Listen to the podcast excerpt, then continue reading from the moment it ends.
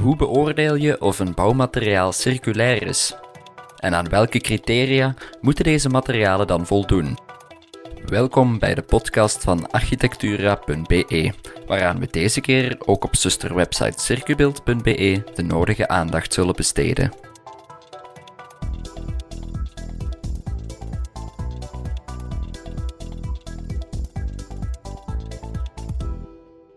De eerste gast is Maarten Lahaye, productmanager bij Gyproc Saint-Gobain Construction Products in België.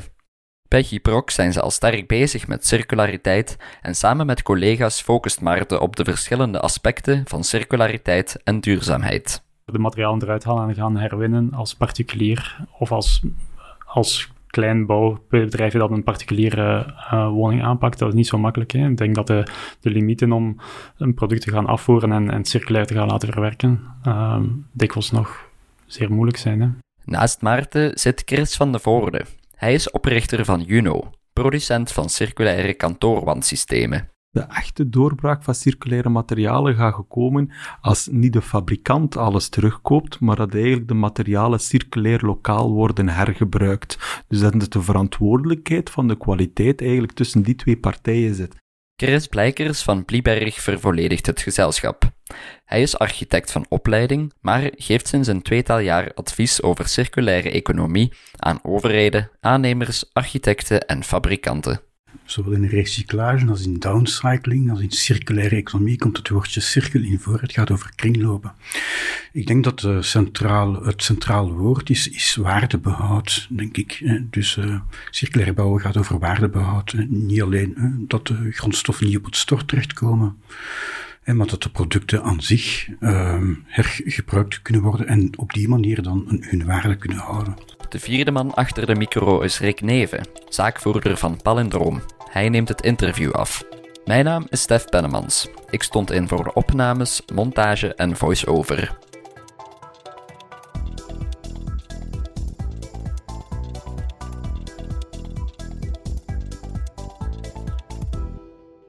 In deze aflevering praten we over de circulariteit van bouwmaterialen, maar eerst laten we Chris Blijkers een belangrijke kanttekening maken bij het thema van deze podcast. Materiaalgebruik is eigenlijk maar één aspect van circulariteit. Enkel opteren voor circulaire materialen is volgens Chris geen garantie voor de circulariteit van een project. Ja, materialen zijn belangrijk, maar het gaat niet alleen over het materiaal aan zich, het gaat ook over de manier waarop dat materiaal wordt verwerkt in een gebouw. En ik denk niet dat je die twee van elkaar los kan trekken. Materiaal enerzijds en dan de verwerking en de mogelijke demontage anderzijds. Voor mij zijn dat twee uh, aspecten van uh, circulariteit als het over materialen gaat. Klopt. -hmm. En, en wordt in het, uh, als het over circulaire bouwen gaat, wordt soms te zeer de nadruk gelegd op materialen, vind je? Um, dat, is, dat is inderdaad zo. Uh, er gaat heel veel uh, aandacht naar materialen. Um, te veel, dat weet ik eigenlijk niet. Um, ik weet niet, de input. De inputzijde van een bouwwerk is heel belangrijk. Hè? De levensduur is ook heel belangrijk. En wat er daarna met de output gebeurt, is ook heel belangrijk. Circulariteit gaat over grondstoffen en materialen, maar evengoed over uh, ontwerpmethodieken. Chris van de Voorde kan zich helemaal vinden in de uitleg van de andere Chris. Voor hem is het denkproces, de rethinking van het bouwproces en van de materialen een cruciaal aandachtspunt. Ik geloof ook dat er heel veel aandacht wordt gegeven aan circulaire businessmodellen en dergelijke. Heel veel. Um, en persoonlijk denk ik dat er wel soms, vandaag gaat het ook over materialen, meer moet nagedacht worden over hoe gaan we manieren van bouwen gaan herdenken, rethinken, door een hoogste tappen binnen de vijf R's. Uh, ik denk dat daar ook soms te weinig nadruk op legt. En dan ga je een rethink van materialen, van methodes van bouwen gaan doen. En dat er soms nog te veel gewoon een bestaand wegwerpproduct uh, wordt vertaald in een circulair jasje door een ander businessmodel op te gieten. Uh, dus dat is toch een nuance dat ik daar wil aan toevoegen. Circulariteit mag je niet verwarren met recyclage. Als afgebroken materialen een tweede leven krijgen in een product van mindere aarde, denk maar aan de betonblokken die gebruikt worden als fundering van straten, spreken we van downcycling. Chris Blijkers legt toe waarin het verschil zit tussen recyclage en circulariteit. Het gaat over kringlopen. Hè? Zowel in recyclage als in downcycling, als in circulaire economie komt het woordje cirkel in voor. Het gaat over kringlopen. Ik denk dat uh, centraal, het centraal woord is, is waardebehoud, denk ik. Dus uh, circulair bouwen gaat over waardebehoud. Niet alleen uh, dat de grondstoffen niet op het stort terechtkomen, maar dat de producten aan zich ehm, hergebruikt kunnen worden en op die manier dan hun waarde kunnen houden. Gipsplaten zijn niet het meest voor de hand liggende product om in zijn geheel opnieuw te gebruiken. Blijft het circulaire verhaal van Gyproc daarom niet te vaak steken in downcycling? Maarten Lahaye meent van niet. Downcycling zou ik het niet noemen. Onze gipskartonplaten worden gerecycleerd. De gips wordt opnieuw gebruikt in onze gipsplaten. Dus op materiaalniveau uh, is dat well, is dat recyclage, is dat volwaardige recyclage we gaan de platen, het is moeilijk om de platen terug te nemen en terug in stok te leggen en terug te verkopen. Ehm, maar binnen een project, uh, als er een, kantoor gebouwd wordt en daar zijn platen die maar twee jaar gebruikt worden en die weten in welke condities dat die gebruikt zijn, dan zouden die die kunnen demonteren en opnieuw gebruiken. Ik denk dat de situatie of het ontwerp daar, het ontwerp moet toelaten of moet toegespitst worden op de situatie. Uh, ik denk niet dat je platen moet gaan willen hergebruiken die ergens 50 jaar gegangen hebben. Maar als je weet dat een gebouw regelmatig hergebruikt gaat worden, wanden heringericht worden, dan is het wel zinvol om te denken aan demonteerbare platen. Platen hergebruiken, dat is wel uh, uw branche, hè, Chris? Dat is, dat mijn branche, hè. Dus, uh, um, en ook, allee, we werken ook samen op dat vlak, op de, op de, de circulaire Gyproc met Juno Insight, eigenlijk, zeggen we nu. Uh, waarbij dat we de platen van, van Gyproc gaan monteren op Juno, met eigenlijk een verwijderbare voeg. En dat zorgt ervoor, in de, de business case voor een kantoren opnieuw, dat is een fantastische business case, want daar is de levensduur drie, zes jaar maximaal. En dan zie je gewoon dat je een economisch rendabel model berekent, dat, allee, na, drie, na drie, zes jaar kun je die wanden openritsen, die platen eraf halen en ergens anders gaan hergebruiken. Eventueel herbepleisteren als een nieuwe skin, een nieuwe toplaag, of gewoon als, als basislaag uh, en er een nieuwe plaat bovenop zetten. Dus de gipskartonplaten worden dan in een geheel Ja, dus dat is nu een nieuw product dat we... Oh, mag ik daar al over bouwen? Ja, ja, ja. Ja, dus dat is een nieuw product. ja. dus dat is eigenlijk een nieuw product dat we vanaf 1 oktober nu dit jaar officieel beginnen uh, allez, verkondigen op de wereld. We hebben dan in het geniep allemaal voorbereid, volledig getest, volledig geattesteerd dat dat veilig is, dat dat brandtechnisch, akoestisch eigenlijk helemaal in orde is. Uh, en daar zijn we nu volop mee, mee aan het, op de markt met, met de eerste proefprojecten aan het doen. Uh, ik denk een eerste klein succesje daarvan is bijvoorbeeld Camp C, het circulaire kantoor van de toekomst. Dat gaat een combinatie zijn van de Juno-wanden met, uh, met de melamideplaten afwerking, met de klikpanelen afwerking, maar ook Juno met de Gyproc, met de, met de verwijderbare voegcombinatie. En daar gaan we echt state-of-the-art circulariteit gaan tonen, waarbij in gans dat gebouw elke wand kan van functie veranderen. We kunnen eigenlijk van meer een typisch kantoorwand met melamineafwerking gaan naar een meer klassiekere uh, appartements- of hotelswand eigenlijk, met de gipskartonplaten. En dat is echt dat principe waar wij achter staan van keep the body, change the skin. Die binnenkant van al die wanden gaan we gewoon eindeloos kunnen hergebruiken. En die skin, ja, die gaan we ook meerdere keren kunnen hergebruiken. Misschien na 50 jaar moet dan wel recycleren en weg, weg anders verwerken. Maar je kan hem ook beter en meer gaan, gaan hergebruiken dan de vroegere methodes van gaan bouwen. Ik denk dat het interessante voor ons daar was de, het moment dat we beseften dat we moeten geen circulair systeem gaan presenteren, want dan moet een klant gaan kiezen tussen een klassiek systeem en een circulair systeem. We hebben een, een die we kunnen verwijderen, um, waardoor dat platen demonteerbaar worden. Wat dat de grootste bottleneck is bij gipskartonwanden, uh, om die te gaan hergebruiken of, of zelfs te gaan recycleren. Um, en of dat je platen dan recycleert of hergebruikt, of toch nog op stort smijt, wat dat we ten zeerste afraden, um, dat is dan de keuze van de klant uiteindelijk, of van de, van de eigenaar. En wat wij willen doen, is dat natuurlijk nooit van zijn leven die platen op stort gaan komen. En dat is daarom dat wij eigenlijk ook restwaardegaranties geven op die platen die we op die manier verkopen.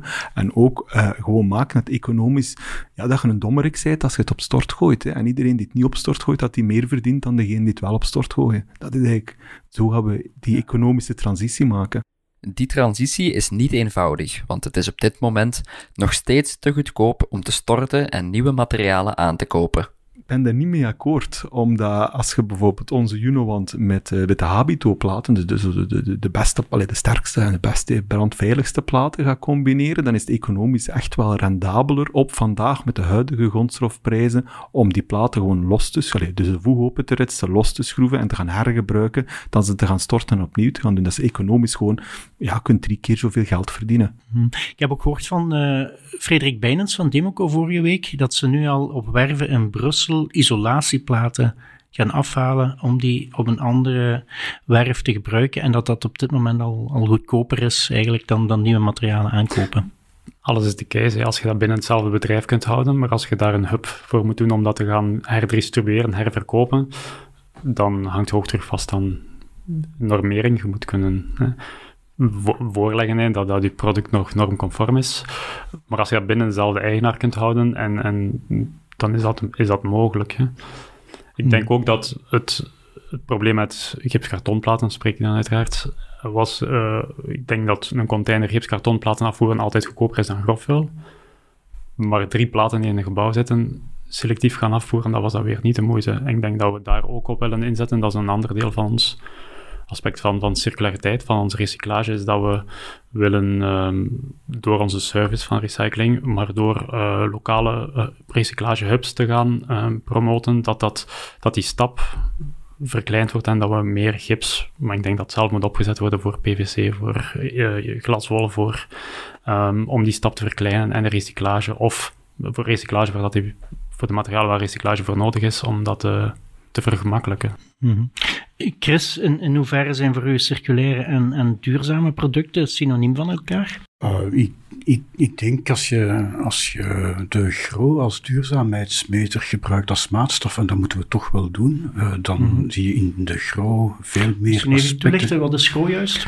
Uh, ja, GRO is eigenlijk een, een, een tool uh, van uh, het facilitair bedrijf, dus eigenlijk van de Vlaamse overheid, waarmee dat ze hun eigen gebouwen willen opvolgen en ambities willen stellen. Hè. Dus, en de GRO is een, een heel breed instrument, die, die behandelen heel veel onderdelen van duurzaamheid en circulariteit komt daar ook in voor, in verschillende hoofdstukken. Dus je zou kunnen zeggen dat circulariteit een onderdeel is van het grotere plaatje van uh, duurzaamheid.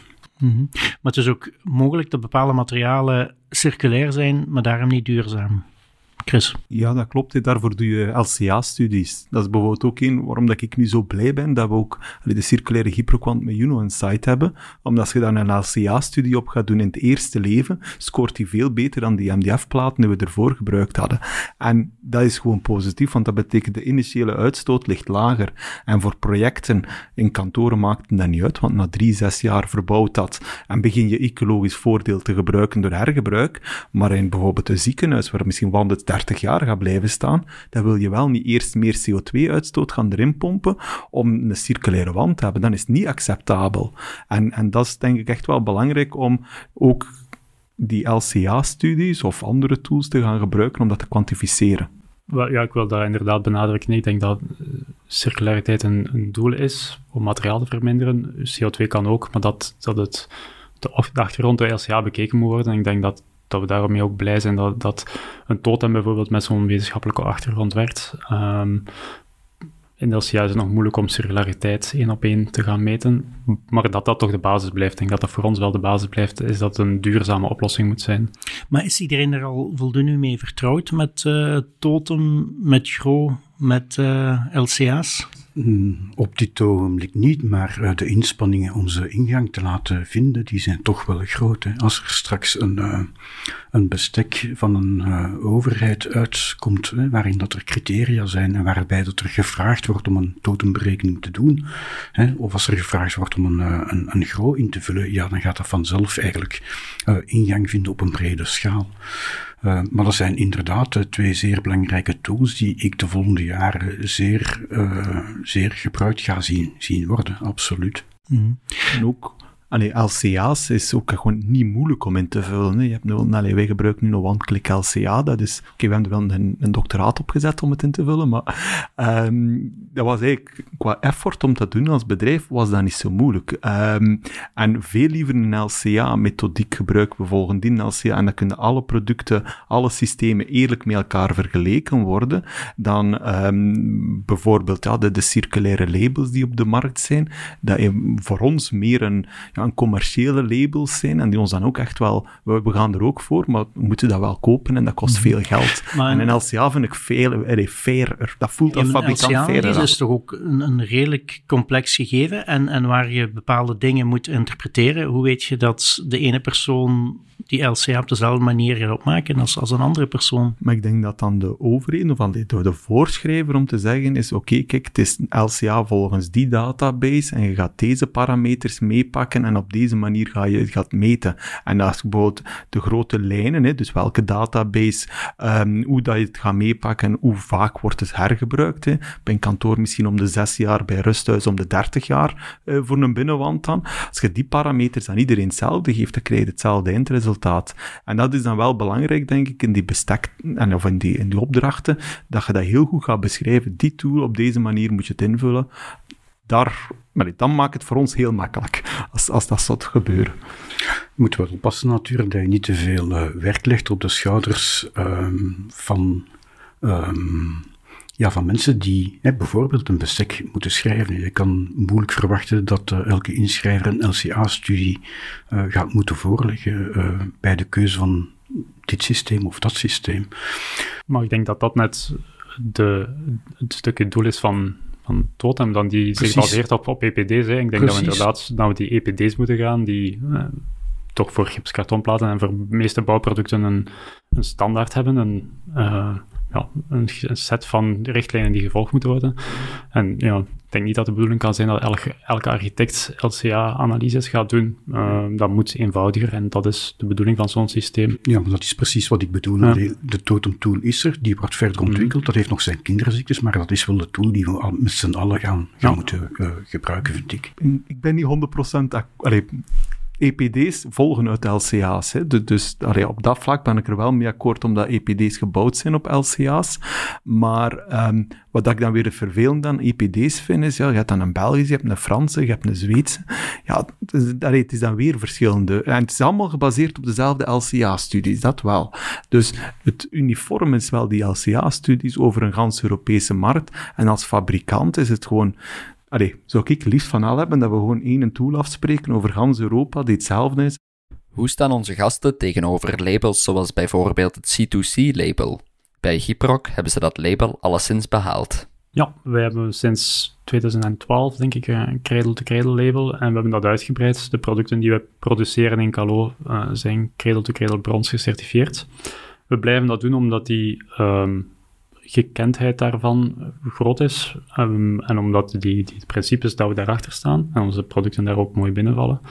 Um, producten gaan selecteren enkel op een cradle-to-cradle label, denk ik inderdaad dat dat niet het gaat ook enkel over een plaat. Hè. En ik denk dat we eerder al gezegd hebben, het is niet het product dat circulair moet zijn, het moet het systeem in de toepassing zijn. En daarover kan uiteraard cradle to cradle niks zeggen. Want het probleem bij cradle to cradle is natuurlijk dat het een heel duur iets is. En dat is uh, haalbaar voor een bedrijf als Schiprock, maar al moeilijker haalbaar, zeker in de beginjaren voor, voor Juno. Hè. Ja, ja dat, is, dat, dat stoorde mij er ook wel aan. Nu, wij zijn binnenkort ook normaal eens in Cradle to Cradle Silver voor de Juno-stijlen, dus dat, um, dat wel. Proficiat. Dank u, maar um, dat is gewoon heel kostelijk. En dat is geld dat wij geven aan een instant. En waarom doen we dat? Ja, dat is voor projecten, uh, type zin, die er echt is expliciet naar vraagt. Die hebben daarop geselecteerd. Maar ja, dat is heel kostelijk voor ons. Dat is jammer van dat geld dat we eraan geven. Uh, langs de andere kant, je krijgt ook wel een return. Je krijgt ook wel heel kritisch assessment. En ze geven ook... Dus het is ook niet waardeloos, maar het is toch heel kritisch. Allee, heel kostelijk, dat vind ik er jammer aan. Um, en wat nog jammerder is, is bijvoorbeeld een cradle-to-cradle certificaat wordt op sommige producten niet toegekend omdat ze 0,0001% van iets verkeerd hebben.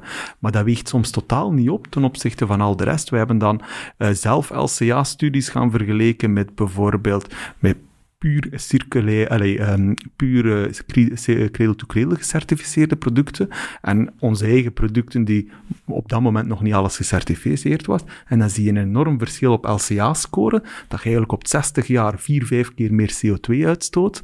Maar ja, Tonze kon er niet bij zijn omdat we geen C2C-label hebben. Ja, dat is wel een beetje, dat is, dat is niet de bedoeling, denk ik, van, van zoiets. Mhm. En je zegt het is heel kostelijk. Eh, mogen we ook weten hoeveel u dat ongeveer gekost heeft om zo'n C2C-label te halen? Ja, dat, eh, ja, eh, dat is groot orde. Dus je betaalt pakt 15.000 voor brons, 25 voor zilver en dan, allee, dan gaat dat gewoon elke keer naar boven met 10.000. Allee, een groot ordes. Uh, maar ik vind dat wel veel geld. Ja, en zeker voor een start-up, hè? Ja, ja. Nu zijn nu al wat groter geworden, maar voor een, een start-up bedrijf is dat gewoon onmogelijk toch, denk ik. Ja, dat is, dat is, nee, dat is, dat is totaal onmogelijk. En, en wij moeten ook gewoon geld af, allee, op de markt ophalen en, en aandelen uh, verkopen voor wat geld te krijgen, om dat te kunnen doen. Dus ja, uh, je kunt anders niet. Ja. Neem jij dat label soms mee in je advies, Chris? Ik begin met te waarschuwen dat cradle-to-cradle certificaat, uh, dat daar verschillende niveaus zijn. Hè. Je kan een basic hebben, je kan een brons hebben, je kan een platinum hebben. Het is belangrijk als je met cradle-to-cradle certificaten, als je daarmee bezig bent, als je daarover spreekt, dat je wel uh, de mensen daarvan bewust maakt dat een basic misschien niet zoveel, um, niet zoveel criteria heeft. Dat je niet denkt van, oké, we zitten goed, terwijl dat je eigenlijk nog vier keer beter kunt gaan onze gipskartonplaten um, lenen zich ook wel vrij makkelijk daartoe. Er zijn andere producten dat je dat niet kunt doen. Dus je kunt dat sowieso pas gebruiken, denk ik, als een selectiecriteria tussen, als je het al zou gebruiken, tussen verschillende dezelfde producten. Hè. Je kunt dat niet gaan opposen op, uh, of, of verplichten op, op in algemeen bestek, denk ik. Um, sommige producten kun je nauwelijks kredel-to-kredel krijgen.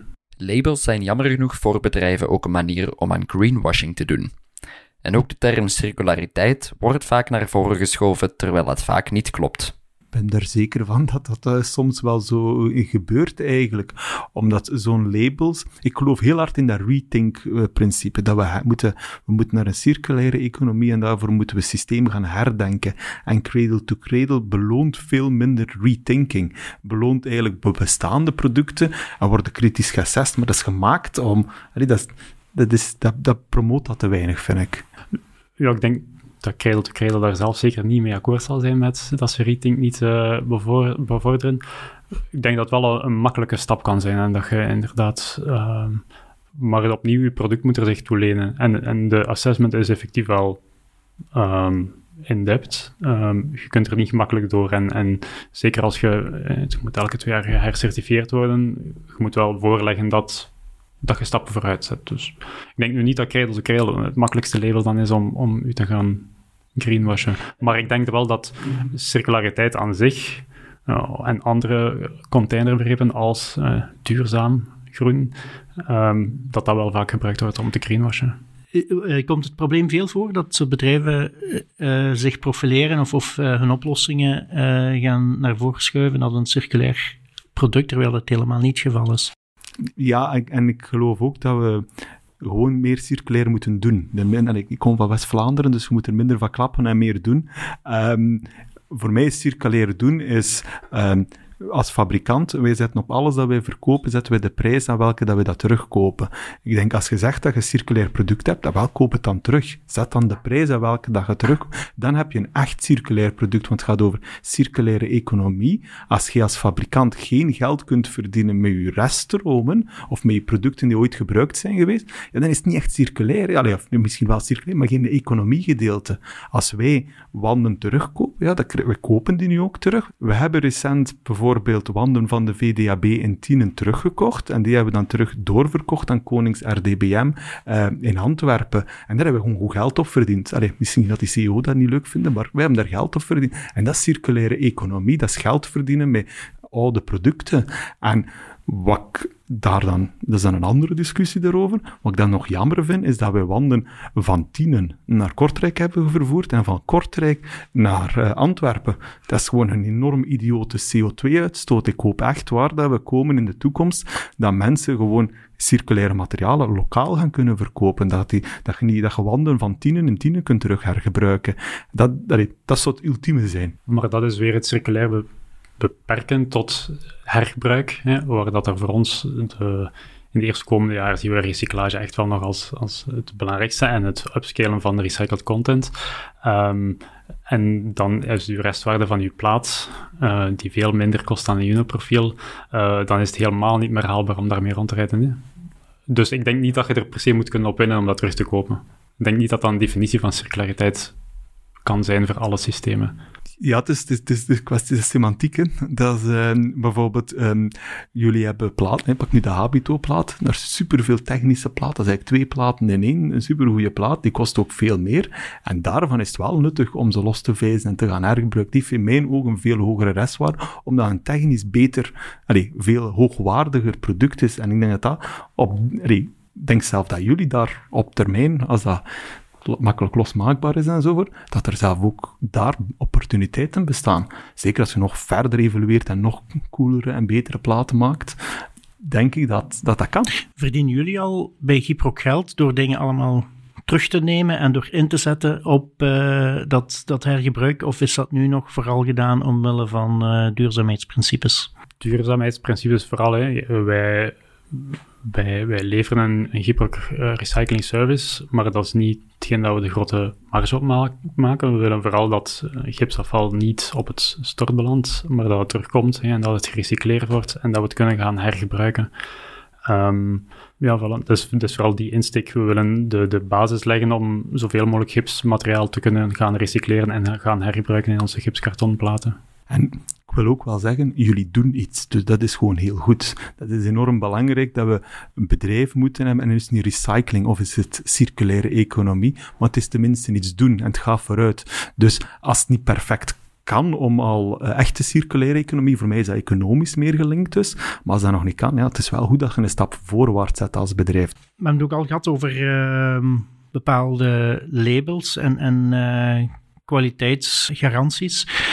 Op uh, gerecycleerde producten of, of uh, hergebruikte producten kun je natuurlijk geen, geen BNOR-label uh, hebben of kun je niet dezelfde garanties geven als een, een gloednieuw materiaal.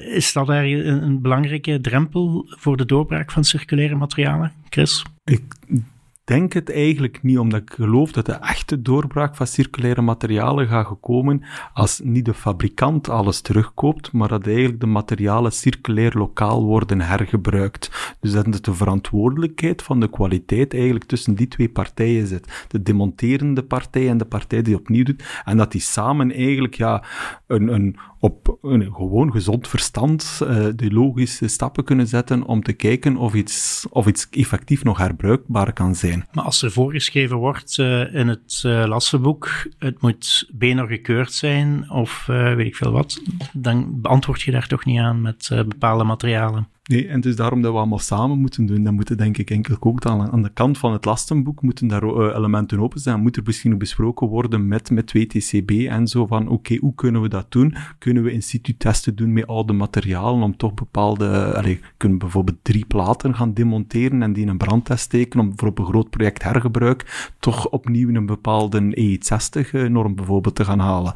Uh, dat zijn dingen die we denk ik in de komende jaren moeten mee experimenteren en moeten leren en laat ons dat gewoon allemaal samen doen. Mm -hmm.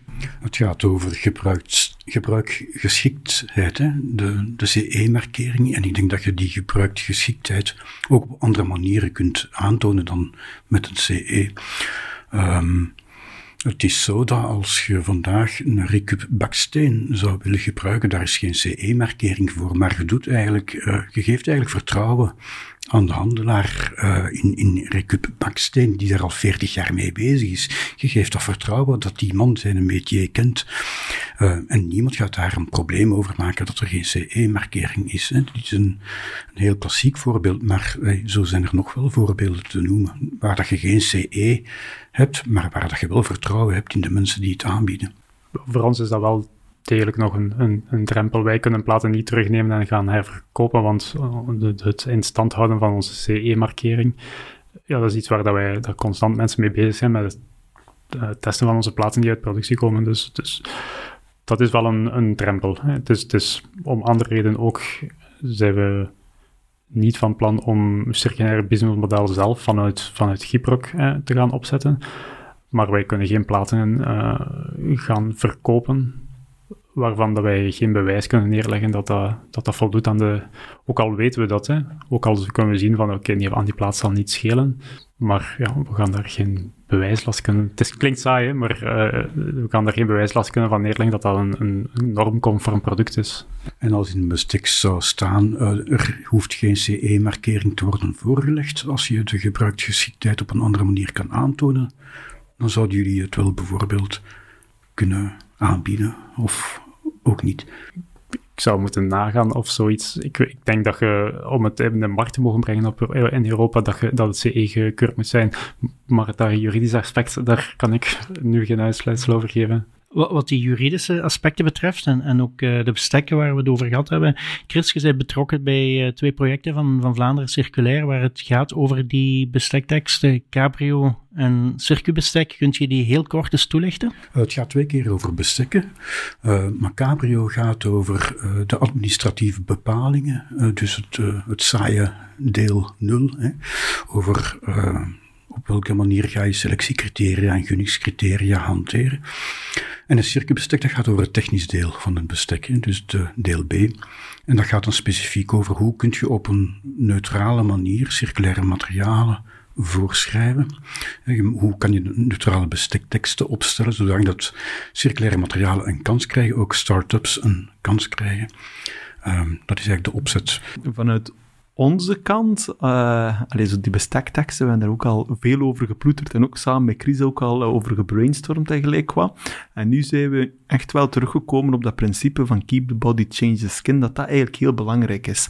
Als je um, totaaloplossingen wilt circulair gaan beschrijven, dan moet je eigenlijk ook gaan... Nee, in verschillende deelaspecten gaan beschrijven, zodanig dat je ook andere samenstellingen eigenlijk in die totaaloplossing ook gaat kunnen maken eigenlijk. Dus wij zeggen altijd de body, dat zijn de Juno-stelen, de skin is dan uh, klikplaten of, of een habito of gelijk wat. En door daarmee te gaan spelen, was dat opeens is dat puzzelstukje in elkaar gevallen eigenlijk. Dat heeft ons wel goed geholpen. Ja, zelf denk ik dat, dat ja, dat functioneel beschrijven eigenlijk een oplossing is. Hè. Um, dat het niet zozeer technisch beschrijven is van telescopisch uitschuifbare profielen, want daar bestaan, bestaat eigenlijk enkel uh, jullie product. Maar dat je gaat moeten functioneel beschrijven. Kijk, ik wil een wand en die moet op een vlotte manier, op een eenvoudige manier demonteerbaar zijn en elders worden gezet. En liefst uh, nog met bijvoorbeeld geen lijnverbinding enzovoort. Zodat je toch toelaat dat er uh, drie fabrikanten, hè, want dat is het heilige getal, hè, dat er drie fabrikanten zouden kunnen meedingen. Dus een functionele beschrijving is een oplossing in theorie. -hmm. Zit je er ook niet met het probleem dat sommige uh, innovaties, sommige producten te innovatief zijn om te passen in de standaard bestekteksten. Dus bij Juno is dat misschien soms al het geval, maar zeker bij Litobox, bij, bij Bouw en dat soort dingen daar is niet echt een, een, een standaard omschrijving voor, terwijl je dat wel hebt voor andere materialen. Ja, je, kunt, kan het altijd heel algemeen houden. Hè. Voor bouw, uh, de SAM-module heb ik ook een beschrijving gemaakt en, en dat is ook goedgekeurd uh, door hen. Uh, als je niet te veel in detail gaat, ehm, ja, dan is er eigenlijk geen probleem. Misschien zien we problemen waar er geen zijn hoor. Ik denk dat het soms eh, heel gemakkelijk gaat Ik wil uh, nu ook eens enkele specifieke criteria uh, onder de loep nemen die maken of een uh, materiaal al dan niet als circulair aanzien wordt. Een van de principes van circulaire materialen is de lange levensduur. vandaag zag ik een artikel in Duurzaam Gebouwd van Jan Willem van de Groep uit, uit Nederland. die zegt dat ja, dat er toch soms uh, verkeerd wordt uh, geselecteerd. Want hij zegt bepaalde materialen hebben wel een lange levensduur, maar die hebben een hele hoge CO2-emissie.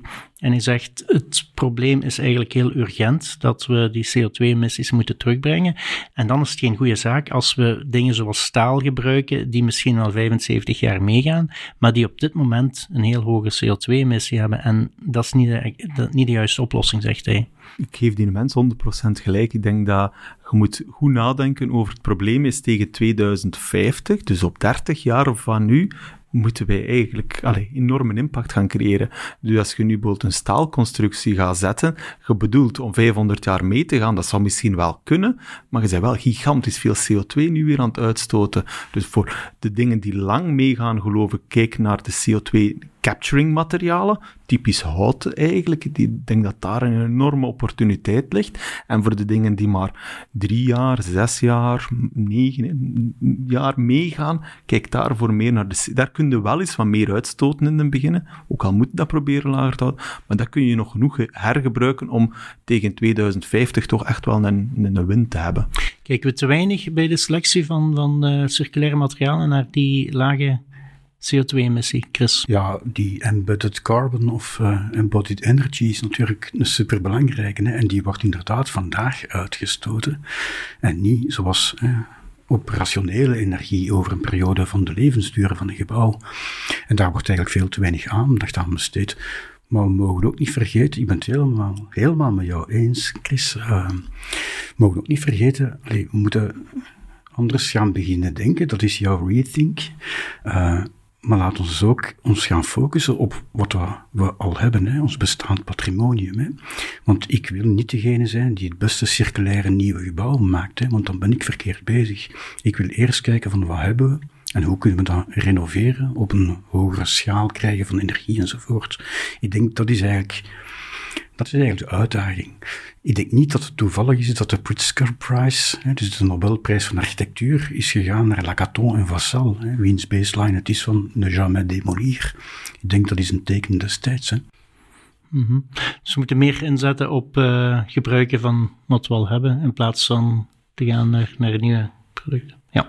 Mm Een ander uh, aspect is, is het hergebruik, de hoeveelheid hergebruikte materialen versus de virgin materials. Ik denk dat dat in C een bewijs is van of dat uw product hergebruikt wordt. Bij ons is dat toch zeker, ik denk dat het voor ons heel nauw aansluit bij onze strategie, zijn de recyclage en dat zoveel mogelijk het vermijden van afval uh, ten gunste van de recycled content in, in, onze platen. Dus voor ons klopt dat wel.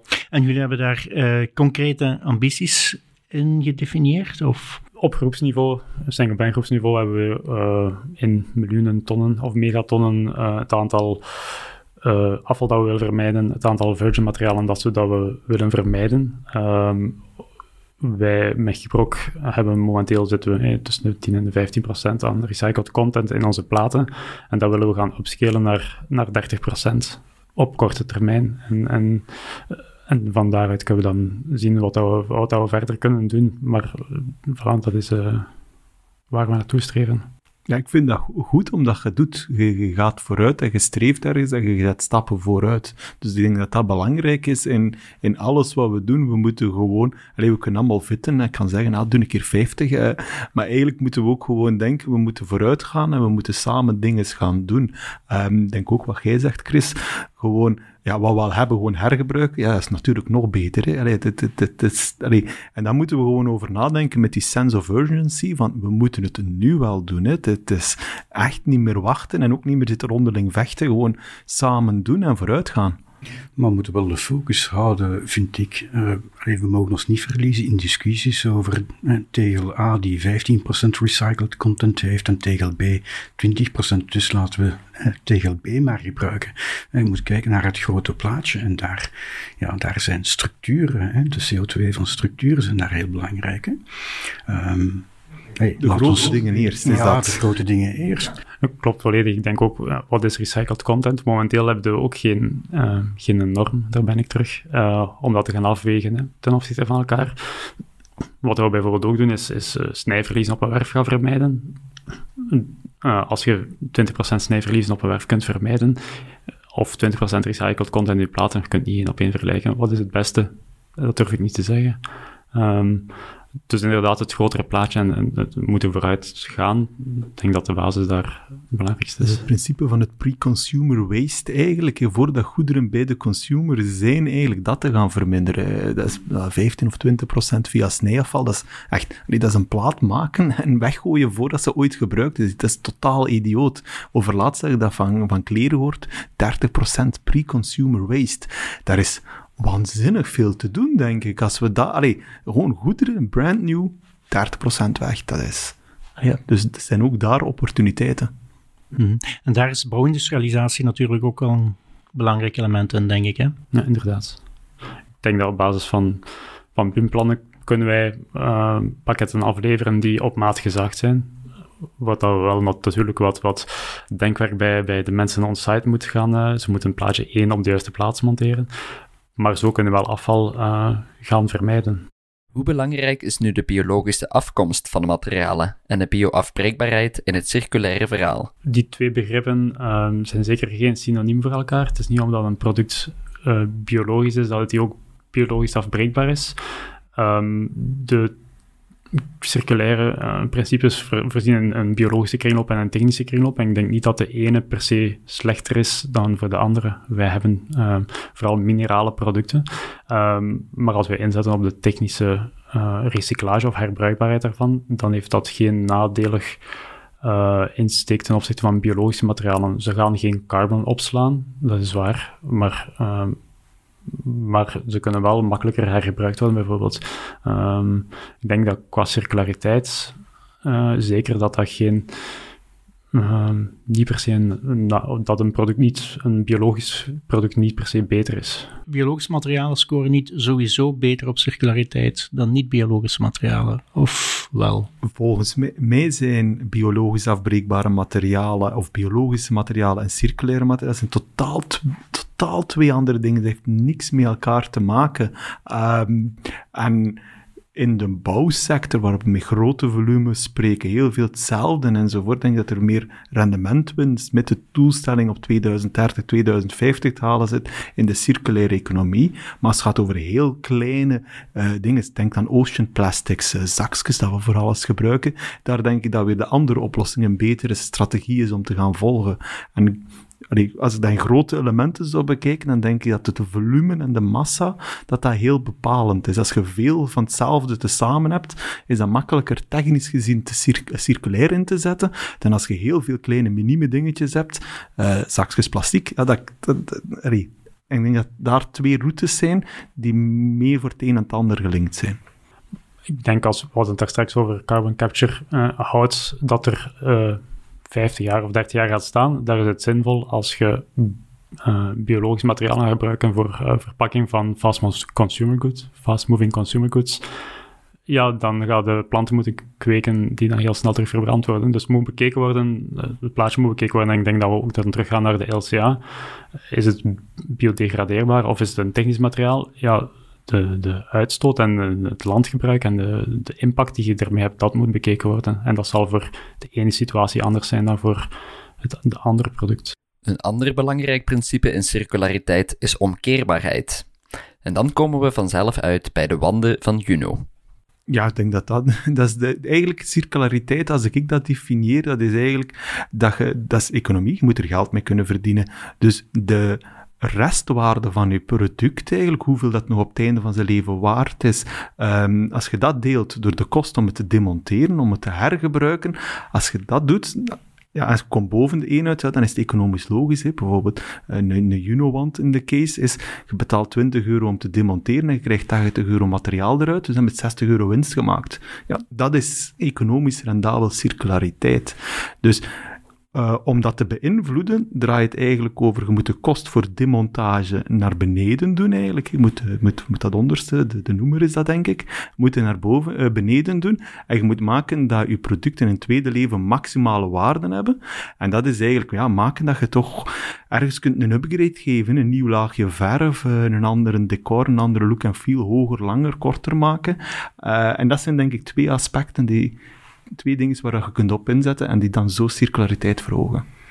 Het hangt denk ik wel af van op welke layer zijt je bezig hè, als het over circulariteit gaat. Uh, ah, volledig akkoord, dus ik, ik, ik denk wanden, ik ben de mens van de wanden. Hè, dus, demonteerbaar, demonteerbaarheid is heel belangrijk als het gaat over hè, wat Stuart Brand uh, de Space Plan noemt. Hè, dus de indeling in verschillende ruimtes, hè, of evengoed als het gaat over uh, plafonds bijvoorbeeld. Demonteerbaarheid in, in structuur zie ik veel minder als de geëigende strategie om naar circulariteit te gaan. Dus dat onderscheid moet je wel maken. Ook die structuur blijft allee, volgens de layers van Brent 30, 50 jaar staan. Dus Ja, zet dan maar gerust meer, in ja. op, op carbon capturing eh, in die structuur. Dat zou veel logischer zijn. Dat heeft daar ook, dat is natuurlijk die termijn die dat te maken heeft. die omkeerbaarheid heeft niet altijd met het materiaal aan zich te maken, maar ook met de manier waarop het eh, bevestigd, waarop het ver- verwerkt wordt. Hè. Een mooi voorbeeld daarvan is, is. Hè. Ja, klopt. En dat was een, een van de grote bottlenecks. hè. We, we, met onze mooie voegproducten zorgen we dat de vijzen niet meer zichtbaar zijn. En dat proberen we dan hè, met een, een verwijderbare voeg te niet te doen, zodat die platen wel degelijk demonteerbaar zijn om in te zetten op recyclage of op hergebruik, ook van de profielen. Is, is, is lijm volledig uit een boze, wat circulariteit betreft? Ehm, als, er, als goede alternatieven zijn, eh, en die zijn er, ja, dan doen we dat toch gewoon. Eh, ik zie nog altijd niet in waarom dat we per se bakstenen moeten verlijmen. Je kan eenzelfde dunne voeg verkrijgen door, eh, door ook mortel te gebruiken. Hè. Er zijn bekende steenfabrikanten die daarop inzetten.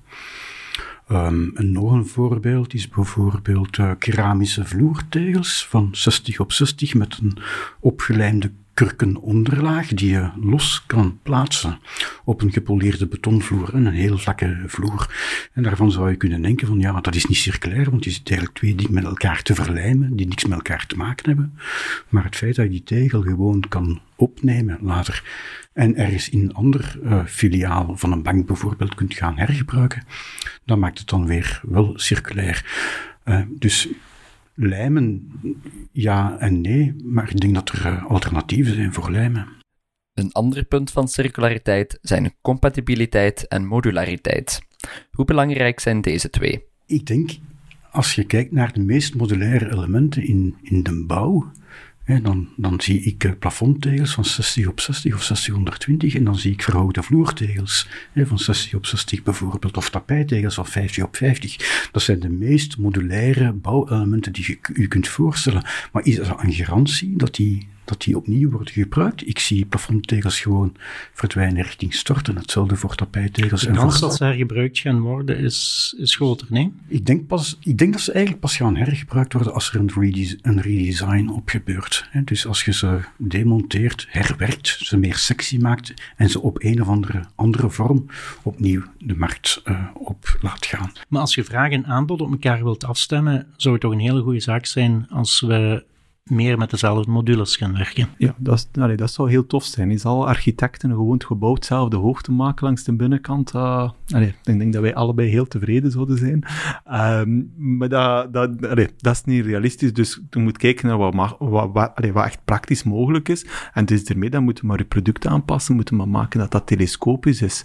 Maar als je dan gaat kijken naar bijvoorbeeld waarom worden plafondtegels niet hergebruikt of tapijttegels niet hergebruikt, in mijn ogen is dat de skin van een gebouw. En de skin gaat evolueren over tijd, want smaken en design, wat mooi is, evolueert over tijd. Maar de body van die vloeren, die dikke dalen eigenlijk dat eronder zit, ja, kijk nu naar bijvoorbeeld de Broekière-toren in, eh, in Brussel van, van, eh, van Whitewood. Ja, die hebben ze wel allemaal ook ergens anders gaan mined en er hergebruikt en daar dan een nieuwe skin op gezet. En ik denk dat, dat we daarop moeten, en daar een standaardisatie in die een body, in hetgene dat je niet ziet, ja, dat is fantastisch. En laat maar architecten magnifiek mooie dingen doen, maar met die skin, met die look en feel, en dat is denk ik ook de, de leuke link tussen ingenieurs zoals ik en architecten. Architecten maken mooie dingen en ga gerust voort. Maar voor wat er van binnenin zit, laat dat ons aan ons ingenieurs over en dat wij dat mooi mogen standaardiseren en technisch goed krijgen. Ik denk dat daar een hele leuke samenwerking in kan zijn. Maar ik geloof dat modulariteit en standaardisatie wel een facilitator is om dat mogelijk te maken, maar dat, dat kan onmogelijk het enige criterium zijn volgens mij. Het is niet omdat iets gestandaardiseerd is of modulair is, dat het daarvoor eh, per se circulair is. Ik denk, denk dat een tweede leven bijvoorbeeld, dat faciliteert wel. En, en systemen zoals dat van eh Mozart, die met vaste grids werken voor de ontwerpen, hoe staan jullie daar tegenover? Ik denk dan, allee, vaste element, ik denk aan het Lego-blokje, we zijn er allebei grote fan van, maar dat is een mooi voorbeeld hoe dat standaardisatie of toch een vaste grid gaan kiezen, ja, eindeloos herbruikbaarheid mogelijk is en iedereen volgt dezelfde norm, iedereen kopieert dat blokje en is compatibel met de famous brand. Ehm, en dat heeft een enorme impact over, op, dat, op dat product eigenlijk. Dus ja, ik denk dat je wel gelijk hebt. Dat standaardisatie op termijn kan helpen. Wat ook kan helpen om circulaire materialen te doen doorbreken, is product as a service. In hoeverre is dit model noodzakelijk? zelf zie ik dat nog te veel binnen de greenwashing-wereld gebruikt worden om bestaande oplossingen ja, op een andere manier te gaan financieren en het geld op langere termijn te gaan spreiden, zodat dat overheden niet goedkoper kunnen kopen en dat ze dan eigenlijk meer geld kunnen uitgeven. Uh, wanneer ik het technisch gezien fantastisch herber, nuttig bij producten met enorme hoge onderhoudskosten. Denk aan auto's, denk aan IT-infrastructuur, denk aan liften bijvoorbeeld. Daar zie ik het vind ik het logisch, omdat de onderhoudsfactor over een leven enorm belangrijk is. Maar als de onderhoudsfactor enorm klein is, ja, kun je veel beter naar de bank gaan en geld gaan lenen bij de bank. Want al die de bank doet het tegen de procent. En uh, een, een, een, circulaire, uh, of een financierder doet dan 7% in de circulaire economie. Ja. De dus bank is uh, floor as a service zit je niet echt een voorstander van? Ja, floor as a service of wall as a service, daar geloof ik minder in. Chris, hoe staat jij tegenover ik denk product as a service? Ja, ik ben het eens met Chris. Hè. Als het uh, over producten gaan die een onderhoud vragen, een, een, zekere techniciteit hebt, waar dat je sowieso een contract hebt hè, om het jaarlijks te laten nazien of te laten herstellen, dan heeft het uh, zeer zeker zin. Ik denk behalve hè, aan de gekende voorbeelden van licht of van verwarming, hè, dat zou ook kunnen gaan voor bijvoorbeeld uh, uh, poorten, industriepoorten, hè, waar dat het ook heel belangrijk is dat die blijven functioneren of je zit met een logistiek probleem. Ik wil dan ook terugkeren wat dat Chris eerder zei, is dat het, belangrijk is kringlopen. Ik denk als je, als bij een service is het één bedrijf die het doet. ik denk dat voor veel bouwmaterialen de kringloop, het, dat er communicatie is tussen degene die gaat afbreken, gaan sorteren, gaan hergebruiken. Ik heb het dan over recyclage. Dat, dat daar een grote winst zit. Hè, en dat het dan eh, voor veel bouwmaterialen in die kringlopen um, supporteren dat daar de grootste winst te halen zit misschien ook in al die modellen. Ehm, met Juno hebben we nu ook uh, met Vlaanderen Circulair een project waar dat we eigenlijk een derde partij financieren. Dat is een ander model dat ik geloof dat we kunnen opzetten.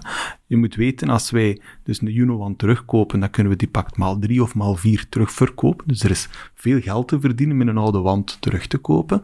Ehm, en wat we nu aan het experimenteren zijn, is dat we op voorhand onze restwaarde betalen aan de bouwheer.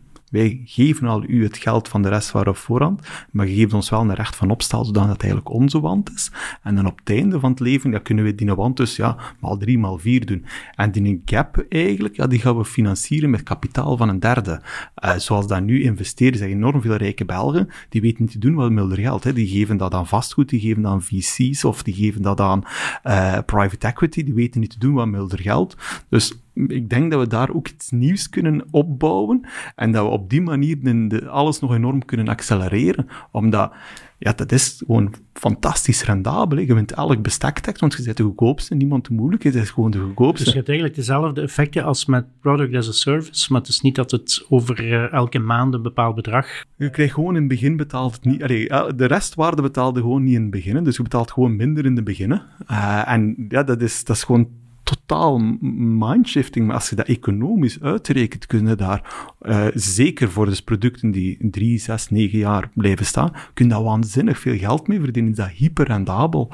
Uh, en daar zijn we nu mee aan het experimenteren, aan het proberen. En ik denk dat zoiets, moet er nog een sexy naam voor vinden, maar ik denk dat zoiets wel echt uh, een gamechanger kan zijn voor circulaire producten. Als laatste criteria over circulaire bouwmaterialen voegen we bouwsnelheid nog toe. Ik denk een hogere bouwsnelheid zal er ook voor zorgen dat je sneller kan demonteren. En als je sneller kan demonteren, is de kost van demontage dus lager. En is dus die circulaire uh, breuk die ik daar straks ook had besproken, is het gewoon economisch rendabeler om te doen. Als je uh, tien uur moet steken om een wand te demonteren, of maar één uur, ja, dan is het rendabel. En je hebt stel dat je 100 euro restwaarde uithaalt, 10 uur erin steken, niet rendabel om te demonteren, 1 uur demonteren, 30 euro, 100 materiaal eruit. Ah, oké, wel rendabel. En snelheid overlapt heel veel met eenvoud, denk ik ook, hè? Ja, met eenvoud. En ook het, wat mij ook optimistisch maakt, is omdat snelheid is ook gelinkt aan arbeidskosten. En arbeidskosten stijgen gewoon continu, arbeidsschaarsen. Dus hoe schaarser de arbeid wordt, hoe duurder de arbeid wordt en hoe automatisch dat systemen die snel bouwen gaan, gaan winnen eigenlijk. En dus op langere termijn, systemen die snel bouwen, zijn meer een trigger om circulairder te zijn. Dus dat is eigenlijk een systeem dat zichzelf zolang dat maar de lonen omhoog gaan, dat eigenlijk uh, een heel optimistisch eindscenario heeft. Alle circulaire principes zijn nu overlopen. Momenteel zitten we met een schaarste aan verschillende materialen en materialen die enorm duur zijn geworden. Dat zou misschien wel eens een boost kunnen geven aan de circulaire materialen. Uh, ik denk dat het uh, een van de grote drivers is geweest om uh, circulariteit op de kaart te zetten. Nederland is ons twee, drie jaar voor geweest.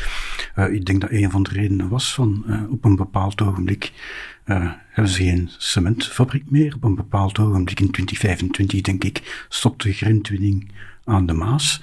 Dus die werden geconfronteerd met opeens een acuut eh, gebrek aan grondstof. En dat is denk ik een van de redenen waarom dat Nederland een beetje voorop loopt op ons. Schaarste van grondstoffen als een driver voor circulariteit. Dat denk ik wel, ja. Maarten? Ja, ik denk dat dat zeker kan, kan faciliteren. Hè. Ehm, we hebben nu geen schaarste van gips momenteel, maar ik denk voor veel materialen klopt dat inderdaad. Dat, uh, en dat, die, dat er dat er budget en tijd vrijgemaakt wordt om die kringlopen te gaan volbrengen en gaan ja, en ook als, als materialen schaarser worden, worden ze meer waardevol. Hè?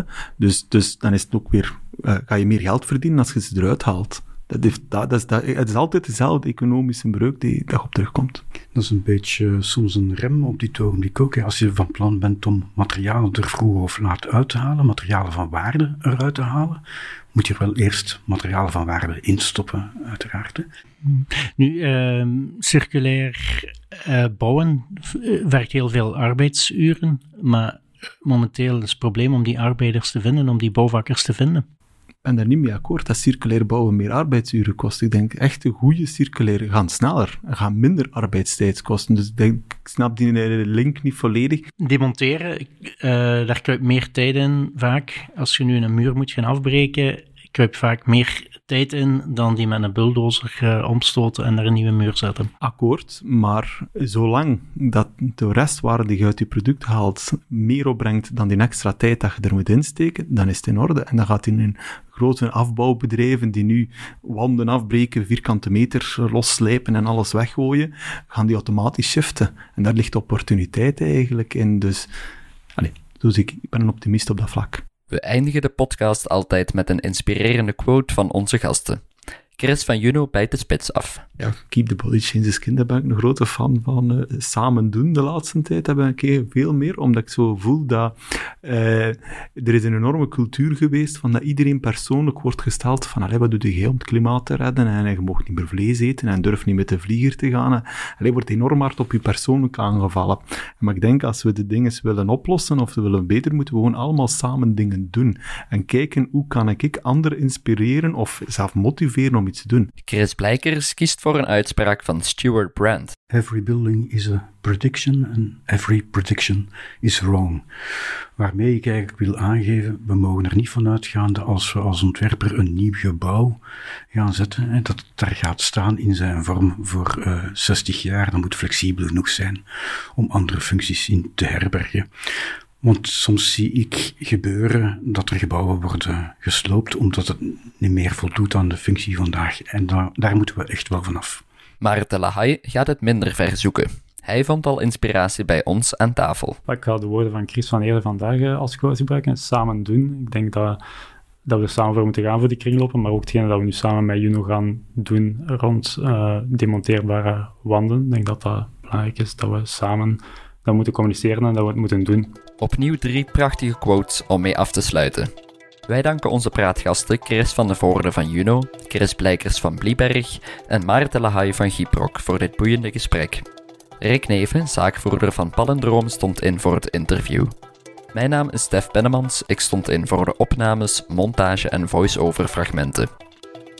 Ben je geïnteresseerd in meer nieuws over bouw en architectuur? Beluister dan zeker ook onze andere podcasts op architectura.be. Tot horens!